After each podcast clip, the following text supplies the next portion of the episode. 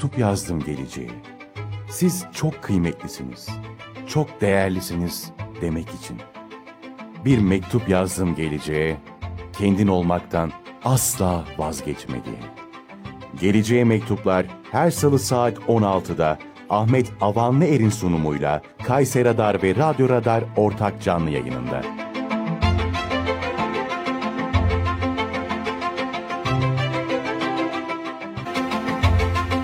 Efendim merhabalar.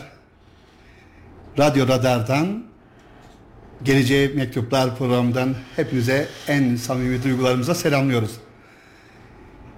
Haftalar öncesinde başladığımız yolculuğumuzda geleceğimize mektup yazmaya, hayatta edindiğimiz güzel tecrübeleri aktarmaya gayret ederek satırlarımızı karalamaya başladık. Her hafta kıymetli bir konuğumuzu ağırlayarak bu satırları doldurmaya çalıştık. Bu hafta da e, gene sizlerle çok kıymetli bir konuğumuzu misafir edeceğiz. Sevgili ağabeyim, başkanım e, Fevzi Konaç bizle beraber. Hoş geldiniz başkanım. Allah razı olsun. Hayırlı Nasılsınız? yayınlar diliyorum. Çok teşekkür ediyorum. Rabbimize hamd ederiz. Sizler de iyisiniz. Çok teşekkür ederiz. Başkanım Allah razı olsun. bu e, Geleceğe Mektuplar adı altında biz aslında sizin de e, derdinize şahit olduğumuz geleceğe not bırakmak istiyoruz. Böyle olunca da özelde genç ve aile konumuz oluyor. Bununla dertleniyoruz. Eyvallah. Hepimizin geçmişten e, büyüklerimizden, dedelerimizden, atalarımızdan aldığımız bu genetik kültür kodlarını hayatımıza yayıyoruz ama biz ileriye ne bırakabileceğiz kaygısı aslında. O sizinle de defalarca paylaştığımız. Sizinle bu konudaki hem e, kariyerinizdeki o e, mücadele dolu hayatınıza şahit olduğumuz için e, dertlenmek istedik. Sizi dinlemek istedik bu konuda. Eyvallah. Estağfurullah. Ee, Ben öncelikle e, program hayırlı olsun. Teşekkür ederim. Ee, Her hafta ben e, katılan e, çok değerli misafirleri görüyorum, takip ediyorum. Birkaç tanesine de müsait olduğum zaman kulak verdim şöyle. Allah razı olsun. Geleceğe mektuplar. Aslında bir ölçüde bu program ismi geleceğe inşa etmek anlamında. Evet. Dolayısıyla tarihe belki bir not düşmek, bu dönemin değerlerini ve doğrularını bu dönemin gençlerine ve ailelerine duyurmak. Ama gelecekte de inşa edeceğimiz aile ve nesilleri e, bugün bu güzellikler üzerinden e, inşa etmeye gayret etmek. E, Ahmet Bey şöyle e, bir anekdotla başlamak isterim. E, üniversite yıllarımda Marmara Üniversitesi Hukuk Fakültesi'nde okurken e, değerli ağabeylerle, çok değerli kardeşlerle tanışma fırsatım oldu. E, radyo dinleyicilerimiz belki bize kulak kesilenler duymuşlardır. Milli Gençlik Vakfı'ndaki bir kısım abiyle tanışma fırsatım olmuştu. Hayatımın içerisinde bazı kavramlar hiç yokken o ağabeyler, o güzel insanlar e, sayesinde ahlakı, edebi, vatan sevgisini, iman e, sevgisini ve bu anlamda bizi biz yapan, bizi insan kılan, bizi kul anlamında değerli kılan bir takım değerlerle o abiler vasıtasıyla tanışma fırsatı buldum. İkinci sınıfın başında henüz hayatıma bu anlamda bu güzel eller dokununca okulda mezun olurken kendi kendime şöyle bir akitte bulundum. Cenab-ı Hak'ta şöyle bir e, taahhütte bulundum doğrusu. Ya Rabbi ölene kadar beni bu gençlik çalışmaların içerisinden ayırma.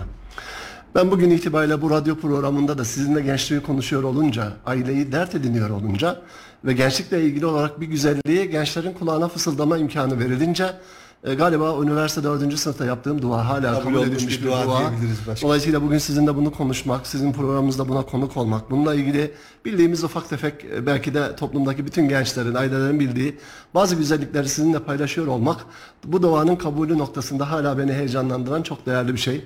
Öncelikle ben burada olmaktan, size konuk olmaktan, bu konuyu konuşuyor olmaktan, vatanımızı, toprağımızı geleceğe taşıyacak aileyi ve genci konuşuyor olmaktan çok memnun ve mutluyum. İnşallah güzel şeyler söyleriz. İnşallah. E, kulak e, kesilenler de istifade ederler diye Ona e, yok temenni başkanım. ediyorum. Ona şüphemiz yok. Zaten e, çok güzel bir şey söylediniz. Vatanını, toprağını, milletini seven bir nesli ileri aktarabilmek. Eyvallah. E, genelde şikayet edilir ama e, sizin de bu konuya pek katılmadığınızı ve gence çok güvendiğinizi bildiğim için oradan başlayayım istiyorum başkanım.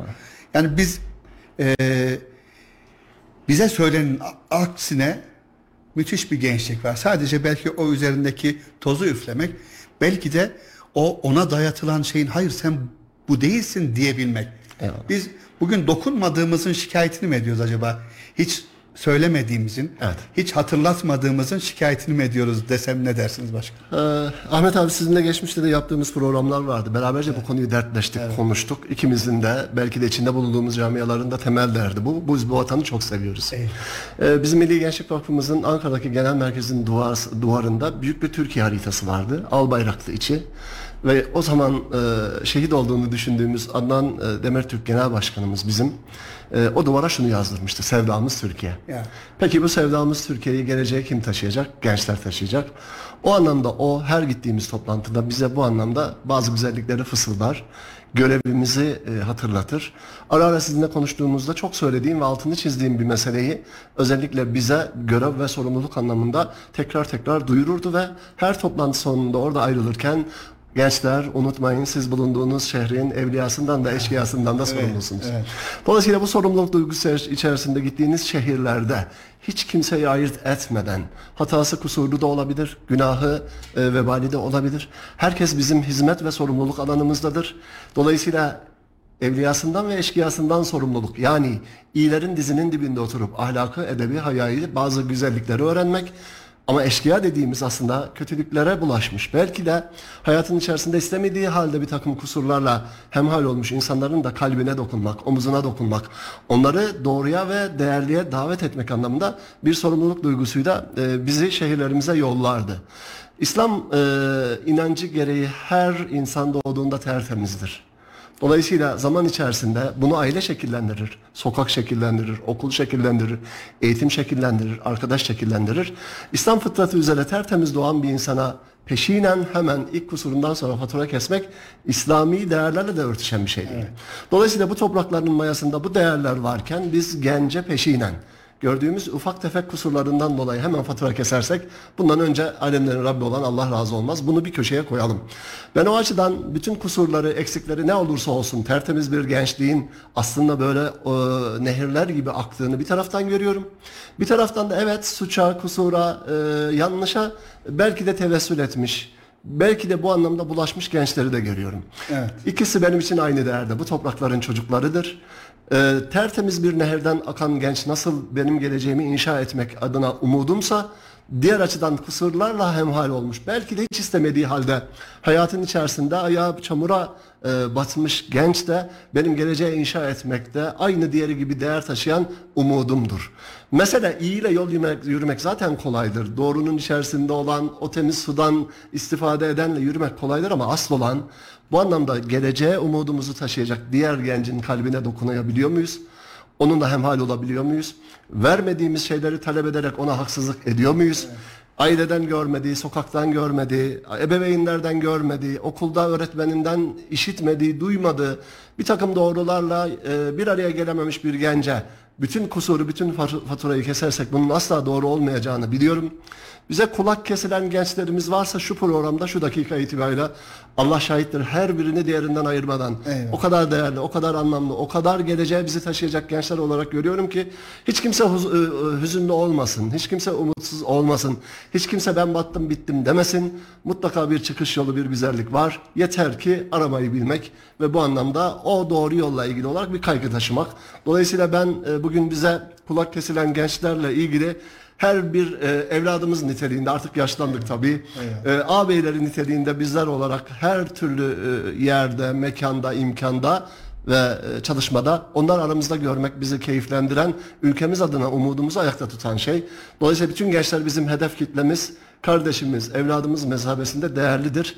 E, faturayı biz önce biz ne yaptık, karşılığında ne bulduk diye kendimize sormalıyız diye düşünüyorum. Çok değerli başkanım. Aynen dediğiniz gibi biz e, mücadele ettiğimiz şey ihya ve ifsat e, iki el konuda ele almak istiyorum başkanım. Mesela ailenin ihyası, gencin ihyası konusunda herkes fert fert çalışabilir ama ifsada karşı birlik beraberlik olmak lazım. Evet. Bizim belki bir çırpıda yok saydığımız, ona X, Y, Z diye isim verip ötekileştirdiğimiz, belki bir oyuna alet olduğumuz gençlere birileri sen benim için kıymetlisin diyor Evet. ve tüm zehirini akıtıyor. Evet. Aslında bizim onlara kıymetlisin dememiz lazım. Mesleğiniz itibariyle başkanım böyle e, yıllar içerisinde aile içerisindeki savrulmaları, efendim mesela gençlerin o savrulmalarına şahit oluyorsunuz. Evet. Buradaki en önemli kusuru biraz önce de söyledik. Elbette biz büyüklerde ama böyle dünyanın gidişatına ayak uyduramamak mı desek buna yoksa e, biz kendimiz olarak kalamamak mı desek nasıl tabir edebiliriz başkanım? Ee, Ahmet abi bu konuda şunu ifade edebilirim. Ee, ben özellikle bir şeyin altını çizmek isterim. Aile. Evet. Yani bizi geleceğe taşıyacak temel taş. Temel taşı yerinde ve doğru yere koymakla mükellefiz. Bundan yaklaşık 35-40 yıl önce bizim çocukluğumuzda televizyonda bir dizi vardı. Bizi dinleyenlerden yaş grubu bize yakın olanlar hatırlayabilirler. Bu dizinin ismi Küçük Ev'di. Ya, evet. Küçük Ev dizisi e, bir aile dizisiydi ve ailede mutlu bir anne baba ve yanında çocuklarıyla beraber her pazar kiliseye giden, e, dolayısıyla ahlaki değerlerle ilgili olarak e, dizideki her bölümde ayrı bir ahlaki değer üzerinden mesaj verilmeye çalışılan bir diziydi. Daha sonra biz bu Küçük Ev dizisini çocukluğumuzda çok severken, oradaki her bir karakteri önemli bulurken daha sonra e, filmin şöyle altını bir kazıyınca baktık ki bu diziyi Dünya Kiliseler Birliği çektirmiş o tarihte. Ha, evet. Yani Batı toplumunda aslında ailenin deforme olduğunu, e, bozulduğunu, bir şekliyle savrulduğunu, e, onların inancı gereği Hristiyanlık değerlerinden saptığını ve uzaklaştığını gören Dünya Kiliseler Birliği aslında işin temelinde aile olmadan hiçbir şeyin olmadığını, Hristiyanlığın geleceğe taşınamayacağı inancıyla Dünya Kiliseler Birliği o diziyi aslında bir şekliyle bir aileyi inşa etmek, iki aileyi ayakta tutan temel unsur olarak da aslında dini inancı Hristiyanlığı topluma anlatmak ve duyurabilmek kastıyla o diziyi çekmiş 40 yıl önce Türkiye'de biz çocukken aslında hiç farkında olmadan bir propagandaya karşılık aslında bir aile kimliği ve tanımı aileyi de asıl ayakta tutan şeyin din olgusu olduğuyla ilgili olarak çok tebessüm ehli bir rahip, çok tebessüm ehli bir din adamı gibi kavramlar üzerinden e, bir şekliyle aslında Batı'nın keşfettiği aile e, ayağı e, tabiri caizse kayıyor. Bunu biz yeniden inşa etmezsek biz inancımızı ve değerlerimizi ve toplumu geleceğe taşıyamayacak kaygısı. Şimdi aynı e, o diziden hareketle bugün Galiba şu anda Türkiye'nin muhtaç olduğu şey bizim de zemin ayağımızın altından kayarken önce toplumun temel taşı olan aileyi ve bunun içerisinde inşa edilecek nesli inşa etmek anlamında bir kaygıyı öne alarak başta televizyonlarımız olmak üzere, sosyal hayatımız olmak üzere, sosyal platformlar olmak üzere, eğitim sistemimiz olmak üzere aileyi kaybedersek bireyi kaybedeceğiz. Bireyi kaybedersek her şeyi kaybedeceğiz anlamında yeniden aileyi inşa etmek anlamında bugünkü kaygıları önceleyip tıpkı onların 40 yıl önce bu tehlikeyi hissedip yaptığı gibi acil tedbirler almak durumundayız. Şimdi ben özellikle bir avukat olarak mesleğimi icra ederken e, suça bulaş, bula, e, suça sürüklenmiş çocuk kavramı olarak ceza hukukunda tanımlanıyor. Suça sürüklenmiş çocuklarla ilgili olarak bir dönem okullarda öğretmenlerimize seminerler verirken bir takım istatistikler kullanmış, bir ta- takım araştırmalar yapmıştım. Özellikle suça sürüklenen çocuklarla ilgili olarak temel suçlar Kayseri'de hangileridir?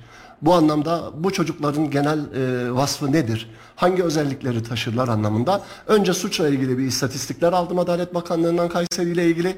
Daha sonra da bu çocukların temel e, olarak vasıfları nelerdir? Bunu inceleme fırsatı buldum ve okullarda öğretmenlerimize de bunu e, aktarmaya gayret ettim. Özellikle Kayseri'de o dönemde bundan yaklaşık 8-10 yıl önce suça sürüklenen çocukların belirgin özellikleri ve e, bulaştıkları suçlar üzerinden bir tanımlama daha sonra gelişti.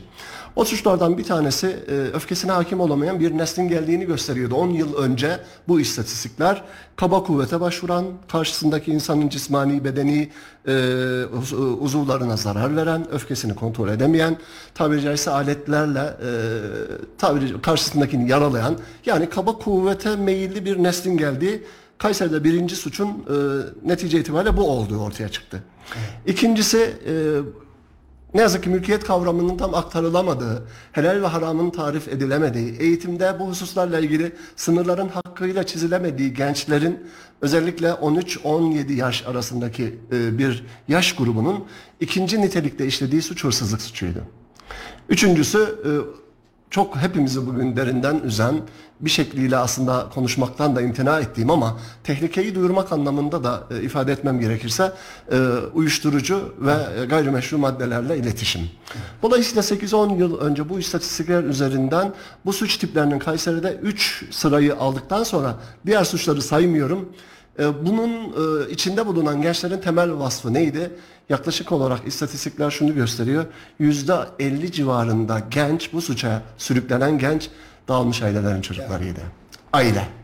Yani bir, bir yerde aileyi tahkim edemiyorsanız, aileyi ayakta tutamıyorsanız, aileyi koruyamıyorsanız e, çocuk yetiştirmenin, genç yetiştirmenin, topluma doğru bir nesil kazandırmanın yolunun kapandığını görmeniz lazım. Ne demek bu? Aileyi güçlendirmek, ayakta tutmak. Biraz önce diziyi ifade ettim ya. Hristiyanlar 40 yıl önce aileyi kaybedersek her şeyi kaybediyoruz. Bireyi de kaybediyoruz anlamında. O endişeyle bu diziyi çektiğindeki ruh hali neyse biraz önce sözümün içerisinde söyledim. Bizim de bugün aileyi yeniden kuşatmak, kavramak, e, onun önemini kavramak ve altını doldurmak anlamında bir şeyler yapmamız lazım. Kesinlikle. Diyorlar ki e, psikologlar veya işte sosyal bilimciler, bu işin e, erbabı, profesörler, hocalar bir e, bireyi birinci derecede aile, ikinci derecede eğitim kurumları ve okul inşa eder. Yani aile ve öğretmen. Bu ikisini ayakta tutmaya ihtiyacımız var, muhtacız. Anneyi, ayak, e, anneyi babayı ayakta tutamazsak, evlilik birliğini e, bir arada tutamazsak, oradaki huzuru sağlayamazsak, Aradaki dağılmış sev- ailelerin sevgiyi evet, sevgiyi koruyamazsak dağılan ailelerin bedelini çocuklar ediyor. Çok acıdır bu. Ben e, beni biliyorsunuz mesleki olarak büroda ceza hukukuyla aile hukukuna e, dair konulara bakıyorum. Önüme gelen e, belki 200 dosya üzerinden genel olarak edindiğim kanaat de budur ki aslında anne ve baba arasındaki yaşanan ihtilafın asıl bedenini nesiller ve çocuklar ediyor. Bu tabii bir genelleme olarak herkes de bu böyledir anlamında değil ama istatistikler bunu gösteriyor. O zaman bugün şimdi derhal hemen ne yapmamız lazım? Aileyi ayakta tutacak huzur ortamını ve iklimini inşa etmeye muhtacız. Bunu yaparsak çocuğu koruyacağız. Bunu yaparsak so- sokağı koruyacağız. Bunu yaparsak şehri koruyacağız. Bunu yaparsak ülkeyi koruyacağız. Bunu yaparsak bugün Gazze'de yaşanan hadiseler var. Milletini, toprağını, bayrağını bir neslin temelini atmış olacağız. Aslında vatanımızı ve geleceğimizi koruyacağız doğrusu. Başkanım e, mesela o dizide ben de e, severek izledim o diziyi hatırlıyorum çok net şimdi siz anlatınca anladım ama e, şimdi siz deyince oturdu evet orada aile yapısı anlatılıyordu e, Hristiyanlar Birliği'nin yaptığını şimdi anladım. Kiliseler Birliği özellikle evet, kilise, kiliseler birliği Maneviyatını kaybeden aileler ve gençler, toplum her şeyini kaybeder anlamıyla her pazar onlar kiliseye giderlerdi at arabasında hatırlayın. hatırladım Çok sempatik bir rahip, dinin çok güzel temsil edildiği görüntüler gibi gibi. Dolayısıyla bu böyle. kaygı 10 yıl işte 40 yıl önce orada öyleymiş. Şimdi e, siz önünüze gelen vakalardan diyorsunuz ki bir 10 yıl önce başladı bunun e, altyapısı. Aslında bize haykırmaya başladı. Aynen. Bu kurumun ciddiyetini ele alalım, bunu muhafaza edelim diye. O zaman şöyle demek lazım mı başkanım? Bizim milli eğitim politikası yaparken, aile sosyal politikaları yaparken bunların istişare kurulu oluyor mudur bilmiyorum ama kesinlikle olması lazım. Alem terbiye kurulları var. Evet, okullarla ilgili olarak eğitim sistemini şekillendiren. Ben şunu söyleyebilirim aslında çok net olarak söylüyorum. Bugün Türkiye'de milli eğitimin varlığıyla ilgili olarak bana sorsalar beni bağışlasınlar. Çok milli eğitimde e, tanıdığım bildiğim e, üst düzey ağabeylerim var. Bakanımızdan aşağıya kadar. Türkiye'de eğitimin ben milli olduğunu söyleyemem. Dolayısıyla bakın biraz önceki o verdiğim örnekten hareketle e, orada Dünya Kiliseler Birliği şunu fark etmiş. Aileyi ayakta tutacak şey de dindir. Dolayısıyla çocuklara dini telkinler doğru verilirse batı tahrif edilmiş bizim aslında e, insan eliyle öğretilmiş din üzerinden aileyi ve gençliği inşa edebileceği umudunu taşıyarak o gün o düzeleri yaparken daha sonra seküler bir hayatı, dinsiz bir hayatı, kuralsız bir hayatı e, benimseyen batı toplumundaki gençleri kiliseye çekebilmek için tabiri caizse e, promosyonlu e, kilise günleri düzenlemişler. Çocukları kiliseye getirebilmek için çekilişler düzenlemişler. Cazip hale getirebilmek için e, her türlü tabiri caizse yola başvurmuşlar. Sebep maneviyatı güçlü olmayan bir toplumun geleceğe taşınması mümkün değil. Bunu Hristiyanlık üzerinden yapabiliriz diyenlerden mülhem, son din, mükemmel din, kamil din, İslam. Eğer bu anlamda o Hristiyanlar kadar kendi toplumunu inşa ederken eğitiminde, sokağında, tabiri caizse ticaretinde ve ailesinde bu kimlik üzerinden genci ve aileyi koruyabileceğimiz inancıyla temeller atmazsa geleceğimiz bizim de onlar gibi yarın promosyonla camiye adam taşıyacağımız, genç davet edeceğimiz günlere geliriz. Çok açık ve net söylüyorum. Bu toplumun mayası İslam'dır. İslam'la barışık olmayan hiçbir sistemin ayakta kalma şansı bana göre yoktur. Bunu bir propaganda amaçlı söylemiyorum. Bir istatistiği söylemem lazım. Din eğitiminin daha güçlü olduğu okullardaki suç oranıyla Bunun daha az verildiği okullardaki suç istatistikleri arasına baktığınızda Ahmet Bey %90 arada fark var. Neden? O gönlüne bir şekliyle e, o duyguyu inşa eden inanç genci hırsızlıktan, genci uyuşturucudan, genci başkasına zarar vermekten, helal haram kaygısı üzerinden daha değerli toplu yaşamak anlamında değer katıyor o gence. Kesinlikle. Hristiyanlar bunu fark etmiş 40 yıl önce bununla ilgili bu açıdan tedbirler almaya gayret ederken seküler hayat onları işgal etmiş. Gelin aynı batağa ayağımız bizim sapılanmadan biz tedbirlerimizi alalım. Sokağımızı, ailemizi, toplumumuzu, ülkemizi gelecek anlamında daha böyle umut var e, evet. olarak o günlere taşıyalım derim. Tabii. Bunu yaparken de samimi olarak değil mi? Asıl kısım da burası sanki. Şimdi din Allah Resulü'nün bize öğrettiği şekil olması gerekirken bugün birileri hani e, o sanki tahrif edilmiş, değiştirilmiş Hristiyanlıktaki gibi böyle kendi kalıplarını sanki dinmiş gibi uygulamaya çalışıyor. Onlardan da ayrı olarak samimiyette o asıl İslam'ı Allah'ın emirlerini ve peygamberin yaşadığı şekliyle alabilmek e, nebevi metotta yetiştirebilmek lazım evet. diye anlıyorum başkanım. Ahmet abi hatırlarsınız sizinle tarih şuur dersleri yaptığımız evet. bir derste bir oryantalist aslında e, batılı bir seyyahın 1600'lü yıllarda İstanbul'da yaşadığı bir hatıratı anlatmıştık. O hatıratı anlatırken de o üç gün önce e, unuttuğu bir eşyasını üç gün sonra gidip aynı yerden bulduğunu ifade ediyor. Evet. Daha sonra o malın orada nasıl durduğunu muhakeme ettiğinde Osmanlı toplamında çift denetimli bir hukuk yapısı var. Ve bu anlamda Osmanlı'yı güvenilir, emin kılan temel sebeplerden biri bu diye kendi seyahatnamesinde kitabına not düşüyor. Yani diyor ki Türkler diyor öyle bir toplum ki diyor sokakta unutulmuş bir eşyanın kendilerine ait olmadığına inanarak onların o malın başkasının malı olduğuna e, inanarak, onu almanın gayrimeşru ve helal olmadığını düşünerek, tabiri caizse kimsenin görmediği bir zamanda onu alabilirim. Ama alemlerin Rabbi olan Allah, bizi yaratan Allah, melekleri vasıtasıyla bizi görür ve duyar, bizi görür ve denetler.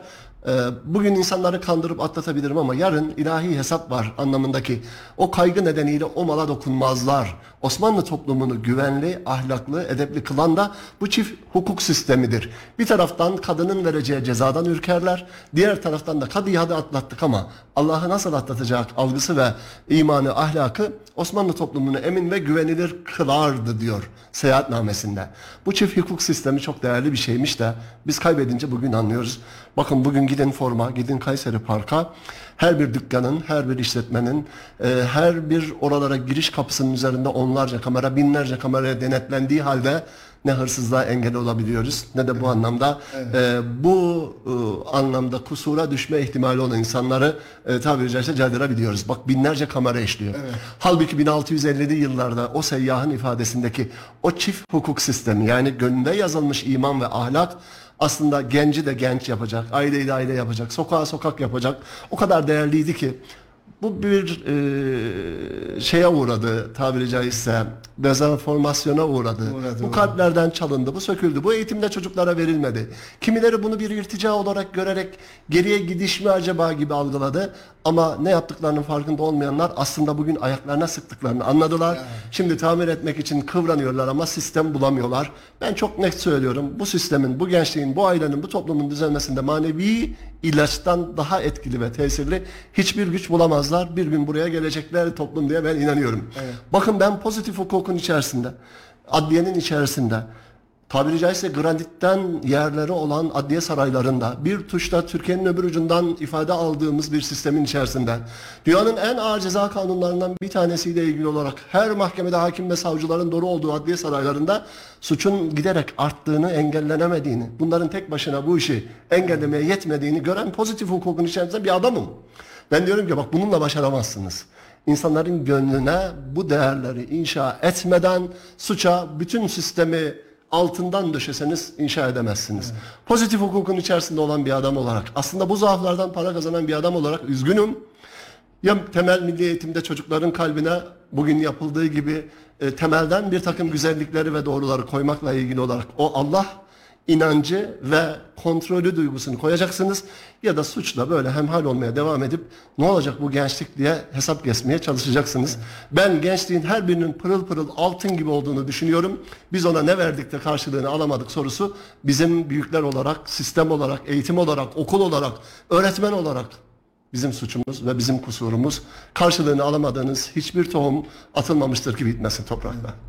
Başkan bundan 6-7 yıl önce e, takip ettiğim bir eğitim seminerde seminerci şöyle demişti. Bugün bir bilgiye ulaşmak bundan yıllar öncesine göre çok kolay. Bir tuşla. Te- telefonumuz kadar cebimizde artık. Dünyanın bütün bilgileri, öğreneceğimiz bütün her şey bir tuşta. Bugün eğitimi almak, evimize özel mürebbiyeler, hani o öğretmenler dahi getirebiliyoruz. Etrafta alanında uzman onlarca yüzer ki- kişiye hani sosyal medyadan dahi ulaşıp alabiliyorken suç oranı neden arttığının cevabıydı biraz önce. Çünkü bütün bu e, fen bilimlerin içerisine, yanına, önüne, arkasına e, biz değerler eğitimini dahil edemezsek ona e, burada rahmetli Erbakan hocamızın lafı geldi. Yani eğer biz edebi ahlakı içine veremezsek e, Helal haram Helal haram öğretemediğimiz öğretemediğimiz sistemde, sistemde genç ve çocuk yetiştiremiyoruz. E, Biraz önce siz dediniz ya başkanım e, tarih ve şuur dersleri yaptık sizlerle e, uzunca bir süre. Çok da istifade ettik. Gençlere söyleyecek olsanız bu tarihimizle e, orada sizin kullandığınız ve benim birçok yerde tekrar ettiğim e, güzel bir söz vardı. Biz tarihimizle barışmalıyız. İyisini, kötüsünü, artısını, eksisini kabullenmeliyiz. Çünkü tarih bizim tarihimiz. Yok saymaya çalıştığımız kısmın e, sıkıntısını yaşıyoruz. E, ne dersiniz başkanım gençlerimize tarih ve şuur konusunda? Evet.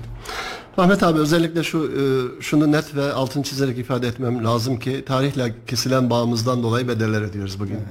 Şimdi e, beni dinleyen veya bu programa denk gelen e, kulağı bizde olan büyüklerime, kardeşlerime, belki evladım mesabesinde olan gençlere şunu ifade etmek isterim. Tarihin her şeyini kutsuyor falan değilim. Evet. Hatalarından gerekli dersleri bugün çıkarabilecek şekilde tarihten istifade edilmesi gerektiğini düşünenlerdenim. E, Dolayısıyla bu anlamda e, ben e, biraz önce ifade ettiğim şeyin altını tekrar çizerek söylemem lazım. Her bir genç benim için çok kıymetli ve değerli.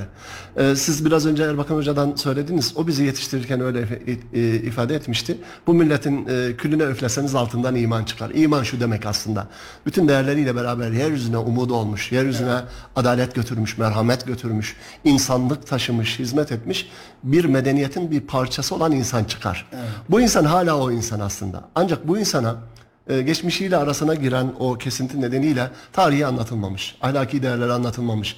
Milli eğitim bir dönem tercihtir bu batılılaşma anlamında o değerlerle arasına mesafe koymuş. Layık bir eğitim sistemini kabul etmiş ama inşa, e, insan inşa edemediğini de bugün hepimiz beraberce görüyoruz. Dolayısıyla adam üniversiteden mezun oluyor ama diplomalı hırsız oluyor. Adam üniversiteden mezun oluyor. Çok nitelikli bir adam oluyor ama e, kul hakkını ihlal etmekte bir beis görmüyor. Dolayısıyla tek başına ne diploma ne eğitim ne okullar bunu e, İşin başaramıyor. Burası zaten değil mi? Dolayısıyla tarihe şöyle dönüp baktığımızda e, eski eğitim sisteminde ne varmış da bugün ne yok. Oranın eksiğinden, kusurundan da mutlaka dersler çıkaralım. Ama oranın artısından da dersler çıkaralım. Ben e, hatırlar mısınız bir derste aslında temelde e, adli vakaların çoğunun hak kavramını ihlalden çıktığını ifade Evet. etmiştim. Bir adamın bedenine cismani zarar veriyorsanız onun kul hakkını bedeni olarak ihlal etmiş oluyorsunuz.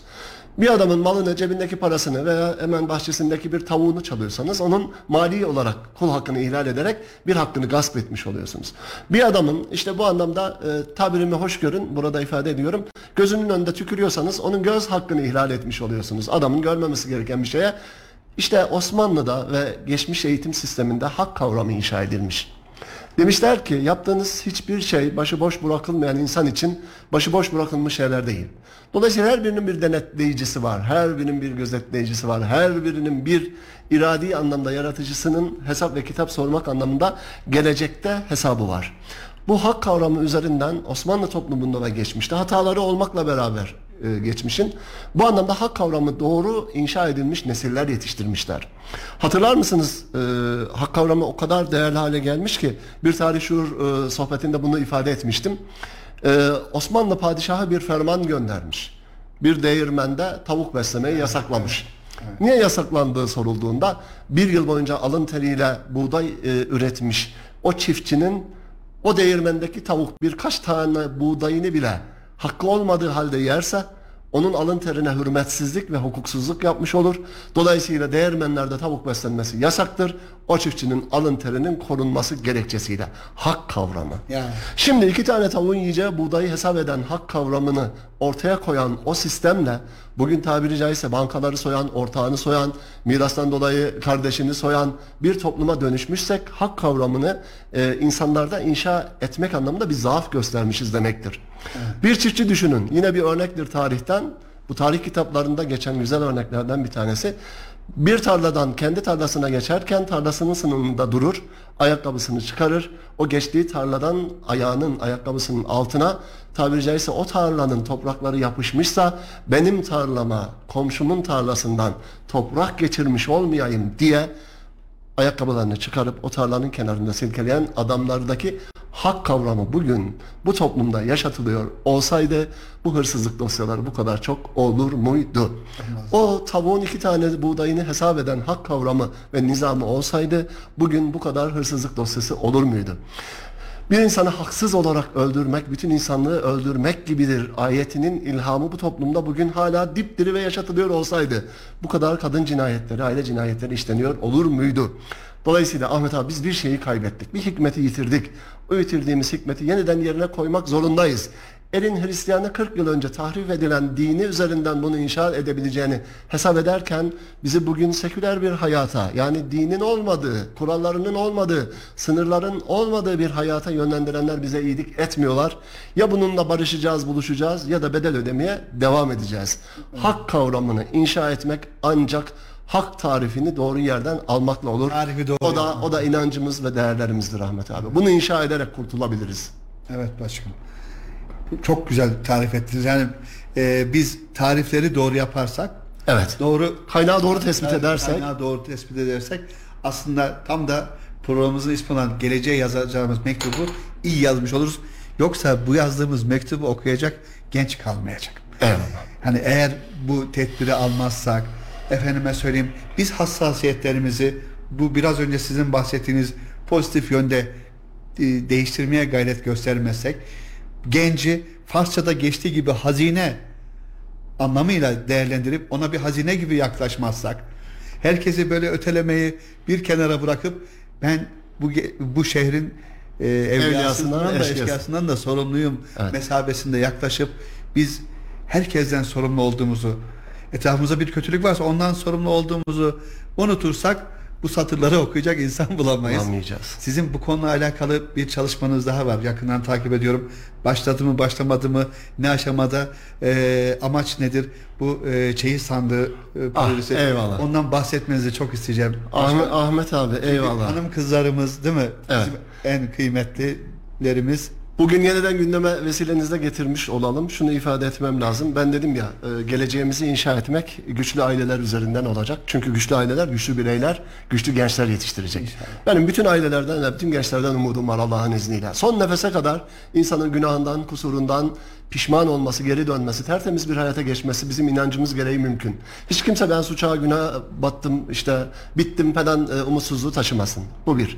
İkincisi bir yerden başlarsak başarabiliriz. Her zaman bunu diri tutmamız lazım bu ruhumuzu. Ben e, biraz önce söyledim ya bir oryantalist batılı bir seyahatname yazarı yine 1600'lü yılların sonunda e, Osmanlı toplumunu güçlü kılan sebeplerin ne olduğunu e, bir şekilde e, öğrenebilmek için İstanbul'da 6 ay kadar e, vazife yapıyor, görev yapıyor ve İstanbul'da toplumu gözlemliyor.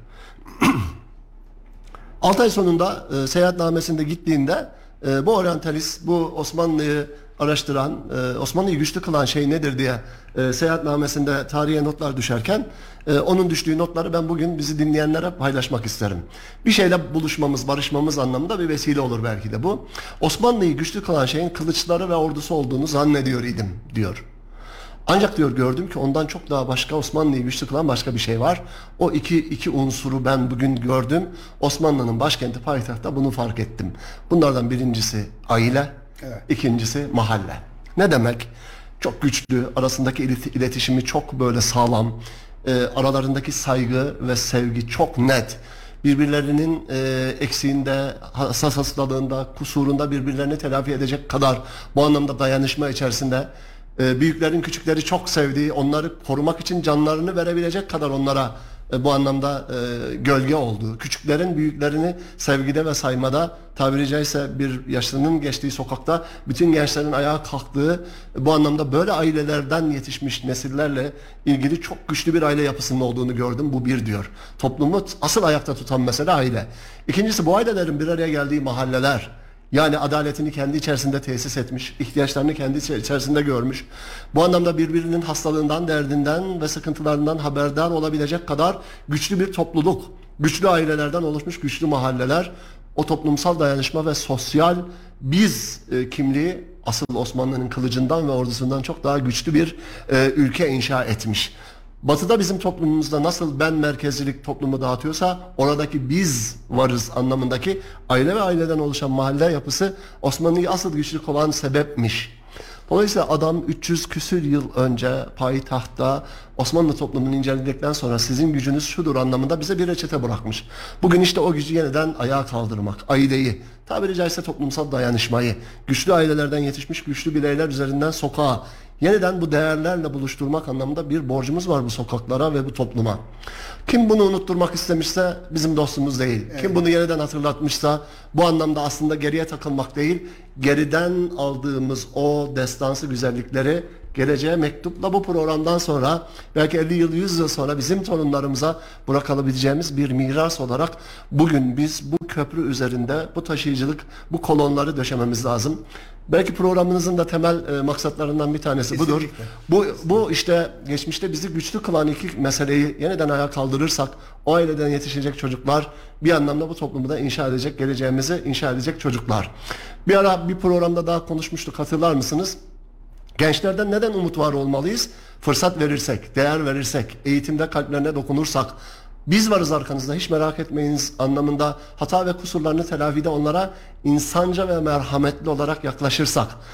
Bir suça sürüklenen çocuğu fatura kesip anında toplumdan tabiri caizse dışlamazsak onların gönlüne dokunacak her türlü yolu ve formülü bulursak ben vallahi o gençlerden uzaya çıkacak adamlar çıkacağı kanaatindeyim. Dolayısıyla bir programda hatırlar mısınız? İHA ve SİHA'ları yapan mühendisler grubunun yaş ortalamasının 22'si 22 olduğu rivayeti vardı. Bu toplumda eğer gencin gönlüne dokunursanız, ilmen önünü açarsanız, fırsat verirseniz vallahi bu toplumun çocukları geçmişte Fatihler, geçmişte Alpaslanlar, geçmişte işte Yavuzlar olmuştu. Ben yine gelecekte de aynı nitelikte gençlerin olacağına dair umut varım.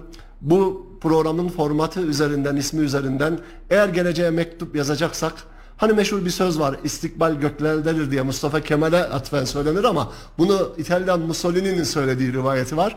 Oradan ilhamla e, bu söz üzerinden bizim bir ağabeyimiz de hep şöyle söylerdi. İstikbal köklerdedir. Kökleri, Kökleri doğru kavrarsak, anlarsak, oranın doğrularını kavrar, geleceğe bizi taşıyacak bir malzeme olarak gönlümüze onu koyarsak ben zannediyorum ki bu toplumun köklerinde bizi geleceğe taşıyacak o kadar çok değerler ve kolonlar var ki ah kim olduğumuzu hatırlasak bir yapacağız. zaten mesele orada. Siz bir programda şunu dediniz başkanım. Ben e, o biz bugün dediniz İHA yaparken şaşırıyoruz, aşıyı bulurken şaşırıyoruz ya. Ben de bu şaşırmaya şaşırıyorum. Çünkü eğer şöyle bir tarihe hakim olsanız, dünyanın gelişine hakim olsanız bunu zaten bizden başka yapacak yok ki. Eyvallah. Değil mi hocam? Endülüs'ü bilmezsek, oradaki e, ne seviyeye çıktığımızı, bugün tıpta, kimyada ilk buluşların kimler tarafından yapıldığını bilmezsek şaşırır dururuz derdim. Ben ben Ahmet abi özellikle şunun e, bilinmesi anlamında bugüne de not düşmüş olayım. Bakın bugün e, özellikle siyasi muhalef, muhalefet e, yapan insanlar bunu art niyetli olarak kullanıyorlar. Diyorlar ki üniversite gençliği %50-60 mikrofon uzatıldığında bu ülkeden gitmek istediğini falan söylüyor. Dolayısıyla bu savrulma nedendir? O batıllaşma, çağdaşlaşma, her şeyin orada olduğu zannı. Evet. Bu çok yanlış bir... Çünkü e, bütün sosyal medyada o çıkınca o algı... Genç de diyor ki herhalde bunda bir doğruluk payı var. O gence ben şunu hatırlatmak isterim. Biraz önce dediniz ya Endülüs 1492'de son Endülüs devleti yıkılırken Ondan belki 100 yıl önce 1400'lü yıllarda, 700'lü yıllarda kurulmuş, 700 yıl Avrupa'ya tabiri caizse damga vurmuş bir medeniyet inşa etmiş Endülüs'teki okullar döneminin en önemli okulları. Ve Avrupa aristokrasisi, Avrupa'nın içerisindeki krallıklar, Avrupa'nın içerisindeki derebeylikler, o feodal e, toplumun önündeki adamların tamamı bir torpilini bulsak da Endülüs okullarında çocuklarımız eğitim görse diye orada o topraklarda Endülüs medeniyetinin izlerine çocuklarımız bassın ve o okullardan mezun olsun diye bizi taklit ediyorlar idi. Bir dönemde bir derste daha söylemiştim. Avrupa 1600-1700 yıllarda eğer bir ev te- tefriş edilecekse tabiri caizse döşenecekse, içi yapılacaksa payitaht İstanbul'daki evler nasıldır diye Batı toplumu sizin Osmanlı'daki ev iç dizaynınızı ve e, yapılaşmanızı taklit ediyordu. Ne oldu size ya? Size ne oldu ki 200-300 yıl sonra bu anlamda siz şimdi onların bize 300-500 yıl önce söylediğini, ürettiğiniz medeniyetine, medeniyetinize hayranlıkla baktığı gibi biz bugün oraya bakar olduk. Eğer o batıyı medeni, o batıyı gelişmiş, o batıyı çağdaş zannediyorsak aldanırız. O batı bugün Gazze'de çocukları Ya. paramparça ediyor. O batı bugün insanlığın bütün değerlerini alt üst etmiş şekilde orada işlenen cinayetlere gözlerini kapamış, gönüllerini kapamış, insanlığını kapamış durumda. Yani siz onlardan olmadan, onlar gibi olmadan asla sizden razı olmuyorlar. Zannediyorsanız ki batıda çağdaş medeniyet seviyesi yüksek, insanlık yüksek, gidin görün. Ee, o zaman toplumunuzu ve milletinizi ve geçmişinizi, tarihinizi e, anlamaya başlarsınız diye bugün o gençlere, bu savrulmayı yaşayan gençlere bu toprakların köklerine bağlı kaldığınız müddetçe sizi bu topraklar insan kılar her şeyden önce. Dolayısıyla bundan daha büyük bir değer yoktur. Bir insan kendi toprağında insan kılınabiliyorsa, kalabiliyorsa Batı'nın bütün değerlerinden uzaya çıkmasından daha değerlidir. Bugün gözümüzün önünde yaşanan hadise Batı'nın aslında gerçek yüzünü gösteren çok net bir tablodur. Gençler kendi topraklarıyla barışırlarsa bunu anlayacaklar. Ne olur dönsünler şöyle tarihlerine baksınlar. Oraya takılıp kalmasınlar. O tarihin üstüne biz bu çağda ne koyabiliriz'i hayal etsinler. Ben o gençlerin bunu anladıktan sonra, bu sorgulamayı doğru yaptıktan sonra Allah şahittir geleceğimizi inşa edecek pırıl pırıl bir nesiller olarak önümüze çıkacağı kanaatindeyim. Hepsine çok güveniyor ve inanıyorum inşallah. Belki şöyle bir eleştiri yapabilir miyiz başkanım? Hani ona da hakkımız var. Çok güveniyoruz. Gerçekten çok güveniyoruz. Ama e, doğru tespiti yapıyor dahi olsa sadece şikayet eden bir toplum Evet. kesinlikle iyiye gitmez. Şikayet ettiğin konunun e, bir üretim biz e, silahlı kuvvetlerde oydu. Yani sadece problem getiren değil yanında çözümü de öneren kişi olmalısın derlerdi. E, öyle yetiştirildik. Ben gençlere galiba şu anda bakıyorum hani böyle pırıl pırıllar ama şikayet ediyorlar. Yani e, kimyanın bayrakları, makinenin bayrakları, şiirin, sanatın bayrakları olmaya talep Aday olma- olmak varken. aday olmadıktan sonra sadece şikayet eden kısımda olmak işte ekonomi kötüye gidiyorum. Evet gidiyor. Bununla alakalı ne yapılabiliriz diye üç cümle kuramıyorken sadece şikayet ediyor olmak bir gence yakışmıyor diyorum başkanım. Evet. Evet. de bunu diyorum. Bunu belki anlatabilirken hani bu öz eleştiriyi de yani bu eleştiri de yapabilmeliyiz diye düşünüyorum gençler. Evet. Ee, biz bu kadar güvendiğimizi, geleceğimizi inşa edecek gençler olarak gördüğümüzü, her birinden mutlaka bu anlamda bir cevher çıkabileceği ihtimalini söylemekle yükümlüyüz. Bu bizim büyükler olarak onların önündeki abilik görevimiz. Onlara düşen şey ne?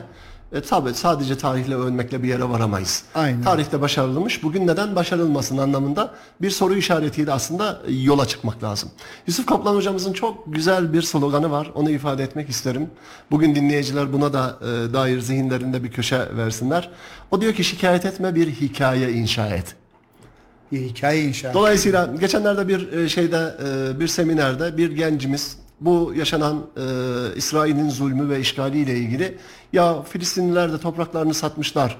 E, aslında kendi elleriyle e, böyle bir e, sonucu inşa etmişler gibi bir soru sordu gencimiz. Aslında burada e, söylemek istediğim şey şu. Kalıp, e, slogan kendisine verilmiş e, altyapı olarak kendisinin hiçbir şey bilmediği sloganlara mahkum olmuş bir gençlik e, bize hiçbir şey getiremez. Ben gençlerimize şunu tavsiye edeceğim. Bir konuda önünüze bir şey konulursa mutlaka bunu araştırın. Yani bir e, şikayet etmekten çıkın bir hikaye inşa etmek için inşa edeceğiniz hikayenin temellerini kendiniz e, oluşturun. Dedim ki bu konuyla ilgili sana bu slogan verilmiş. Sen de diyorsun ki işte böyle. Peki bu konuyla ilgili kaç kitap okudun? Kaç makaleye baktın? Ya. Kaç sayfa karıştırdın? Kaç kez bununla ilgili olarak ne olduğunu, istatistiklere baktın, şöyle oldun bir karar. Bu kararı sen mi verdin, senin adına biri verdi, sen bunu bana soruyor musun dedim. Çocuk gözlerini kaçırdı. Şimdi gençlere şunu söylemek istiyorum. Bir konuda şikayet etmek, bir sloganın altında kalmak, bir konuyu temelden kabullenmek ve onunla ilgili olarak karar verip tabiri caizse akıl çalışmasını durdurmak gence hiçbir şey kazandırmaz. Biraz önce bu İHA SİHA meselesindeki yaş grubunu 22 söylerken o 22 yaş grubundaki mühendisler eğer dünyada bütün teknolojiler keşfedilmiş, bizim artık yapacağımız bir şey kalmamış. Dolayısıyla mahkum olsalardı bu duyguya e, bunlar inşa edilemezdi.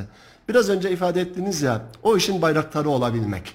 E, çocuklara dedim ki araştırın. Araştırdıktan sonra bir kere daha konuşalım. Dolayısıyla ben gençlerimize şunu tavsiye ediyorum. Bakın biz sizlerden ne kadar umut varsak bu umudu aya, aya, e, ayakta tutmak da sizin göreviniz. Meraklı olun, farkında olun, araştırmacı İtiraz edin. Tabiri caizse mahkum olmayın. Aynen. Bir fikrin esiri olarak, kölesi olarak e, davranmayın. E, hareketleriniz şuurlu olsun. Ne yaptığınızı bilin. Ne getirdiğini ne götürdüğünü hesap edin. Ama bütün bunları yapabilmek için neye ihtiyacınız var? Verilene tabiri caizse e, teslim olmadan meraka, ilgiye ben bugün Allah için ne yaptım sorusunu kendinize sık sık sormaya ihtiyacınız var. Değişim ancak bununla mümkün. Kesinlikle. Günü gününe eşit olmasın demiş Hazreti Peygamber. Dünle bugünün arasında bir fark yoksa kayıplasın. Ey genç sen madem geleceğimizsin dününle bugünün birbirine eşit olmasın. Her gün kendine bir şey kat. Bak kendine sen bir şey katarsan bu toplum senin peşine bir lokomotif gibi takılır ve gelir. Evet. Benim bir e, seminerim vardı. Onu da burada ifade etmek isterim. O tarihlerde adı size hep söylüyorum ya Ahmet abi. Varlığınla yokluğun arasında fark olsun ey genç. Evet. Var olduğun bir yerde evet var olduğun yerde bir renk kat. Bir değer kat. Orada bir farklılık inşa et. Olmadığın zaman da ya Ahmet abi olsaydı o bu işi iyi bilirdi densin. Olduğun yere hiçbir değer farklılık katmıyorsan herkes gibi tabirimi hoş görsünler ama sürünün içerisinde bir bireysen Yokluğunda da hiç kimse senin yokluğunu fark etmiyorsa bu yaşam doğru bir yaşam değil. Ey genç varlığınla yokluğun arasında fark olsun, hedeflerin olsun.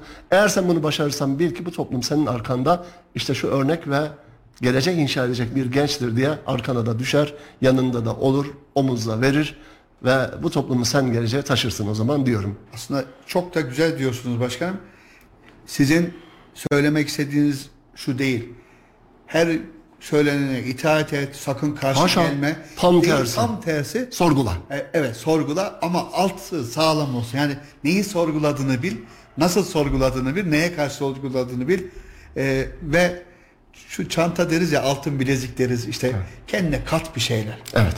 Her ne yapıyorsan en iyisi olmaya çalış dersiniz ya başkanım gerçekten yaptığımız işi hakkını vermek işte o zaman boykota gerek kalmayacak ki girdiğimiz zaman e, bugün marketlerde yüzde seksen onu alma onu alma o da değil o da değil Adam seni işgal etmiş ekonomik İşte, olarak. evet. Farkında bile değilsin. işte onu ne zaman anlıyoruz böyle e, 6 ay önce de aynı durum vardı ama şu anda hassas tellerimize dokunduğu için yine e, hissiyatımız kabardı. İşte bir boykot gündeme geldi. Tıpkı 10 yıl oldu, önce olduğu gibi, tıpkı 5 yıl önce olduğu gibi. Ben 10 yıl önce aynı boykot listesini gördüysem, 5 yıl önce aynı boykot listesini gördüysem, şu anda aynısı varsa ya boykot yapmayı bilmiyoruz ya da işin özünü kavrayamamışız. Böyle dönemsel, sanki kısa dönem askerlik yaparmış gibi hassasiyetimizi güncelleyip sonra geri çekmek yanılgısından da kurtulmamız lazım.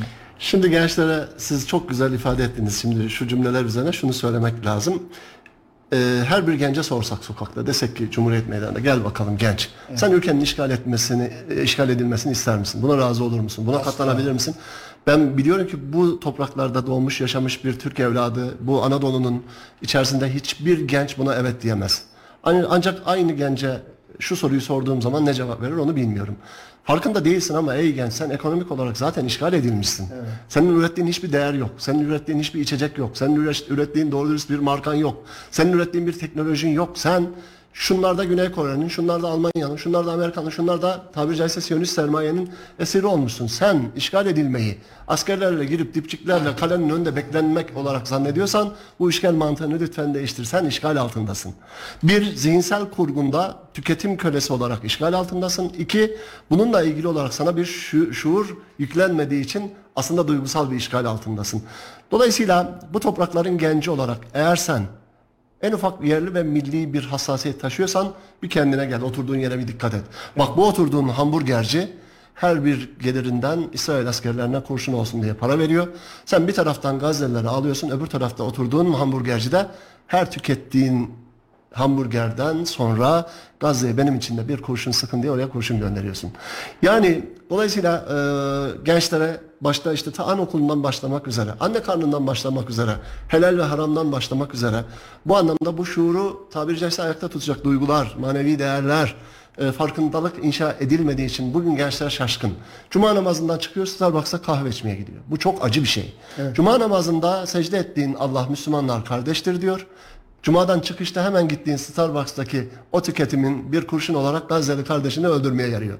Şimdi bu yaptığın ibadetle şu yaptığın icraat arasındaki farkındalık anlamında şuur kaybından dolayı sen bugün işgal altında değilim zannediyorsun ama tüketimin işgali şu sermayenin işgali altındasın desek haddimizi aşmış mı oluruz?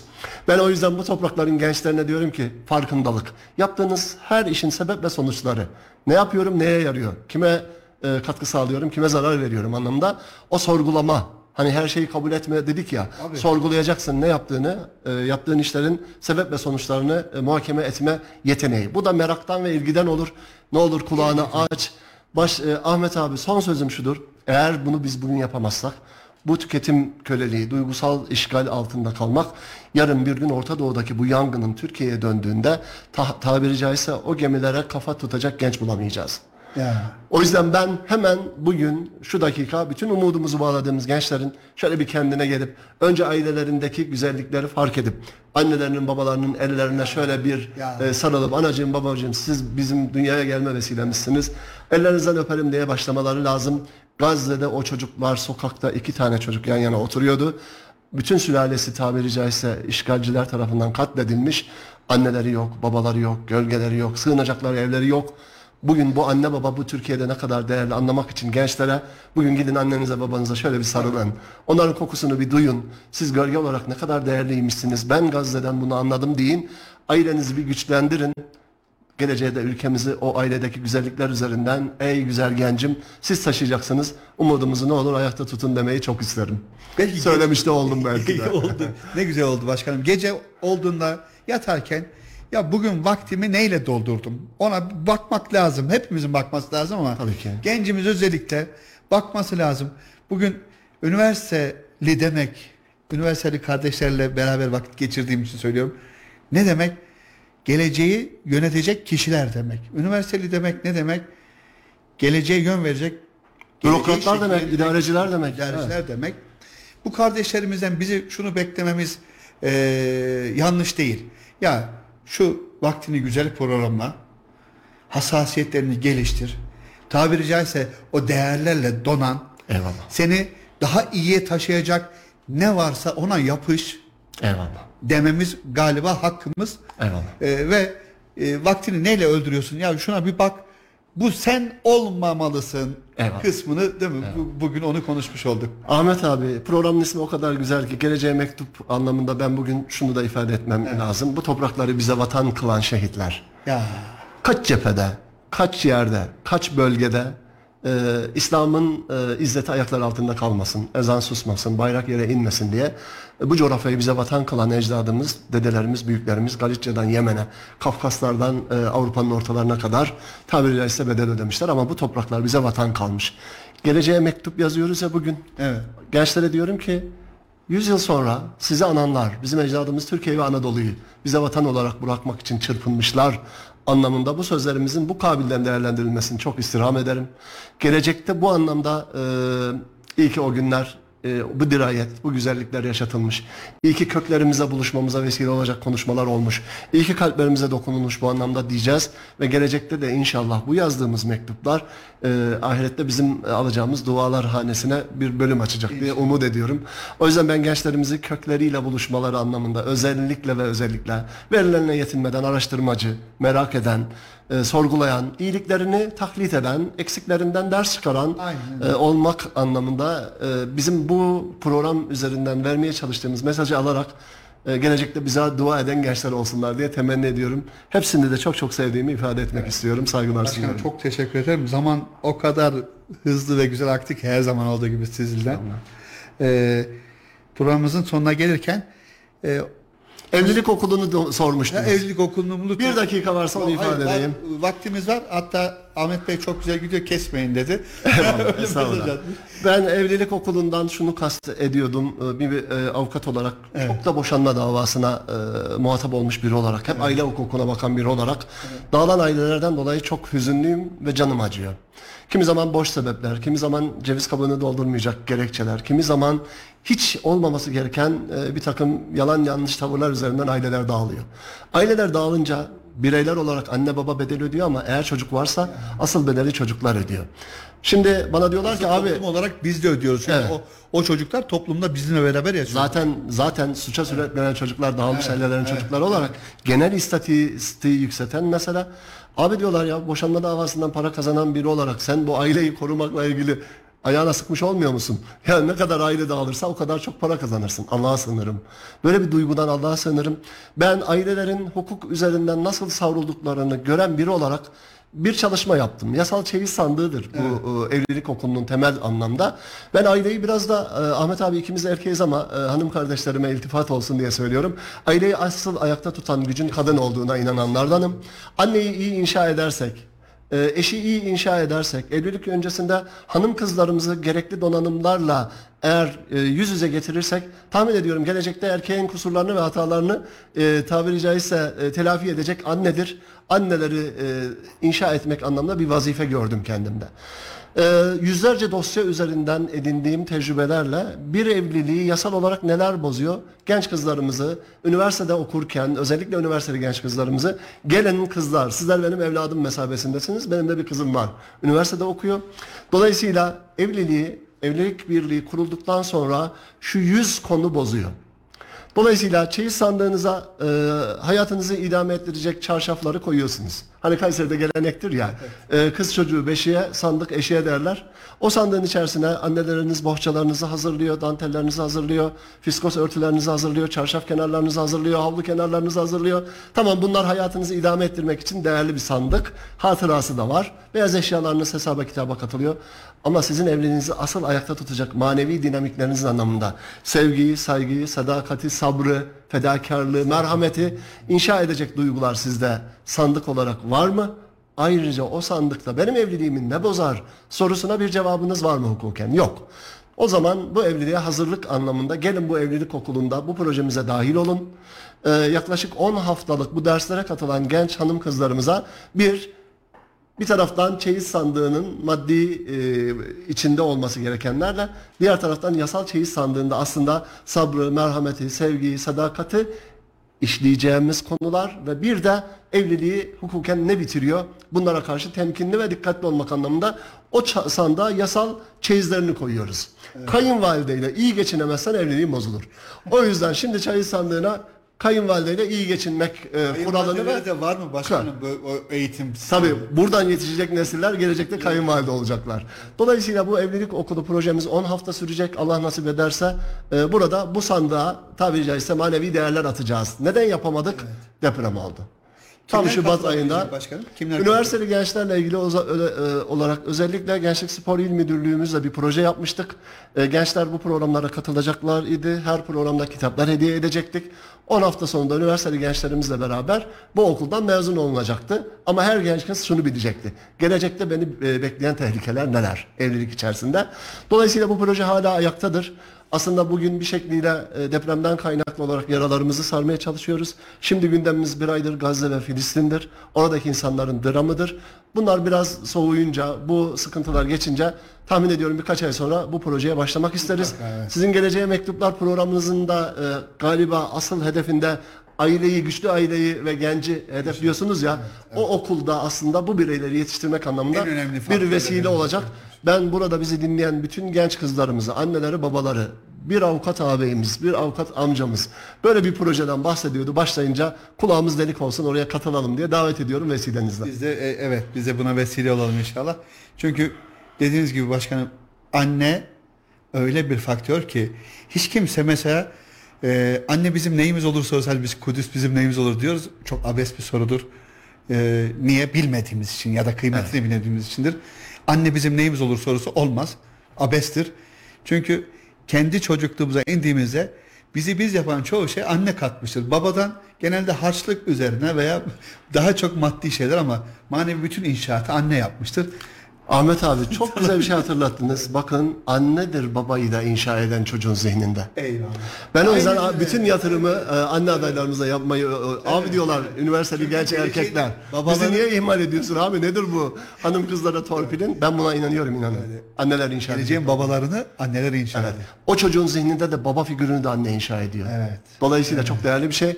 Biz hanım kızlarımızla bu evlilik okulunu yapacağız İnşallah inşallah. yapalım. Sizinle de beraber e, radyoda da ara ara bunu dillendirelim İnşallah. inşallah. Çok seviniriz başkanım. Ben çok teşekkür ediyorum böyle bir fırsat verdiğiniz Biz için. Allah kabul razı edip olsun. geldiğiniz böyle e, vaktinizi ayırdığınız için teşekkür ediyoruz.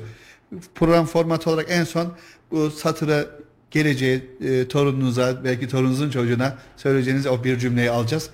E, sizden son cümleyi Eyvallah.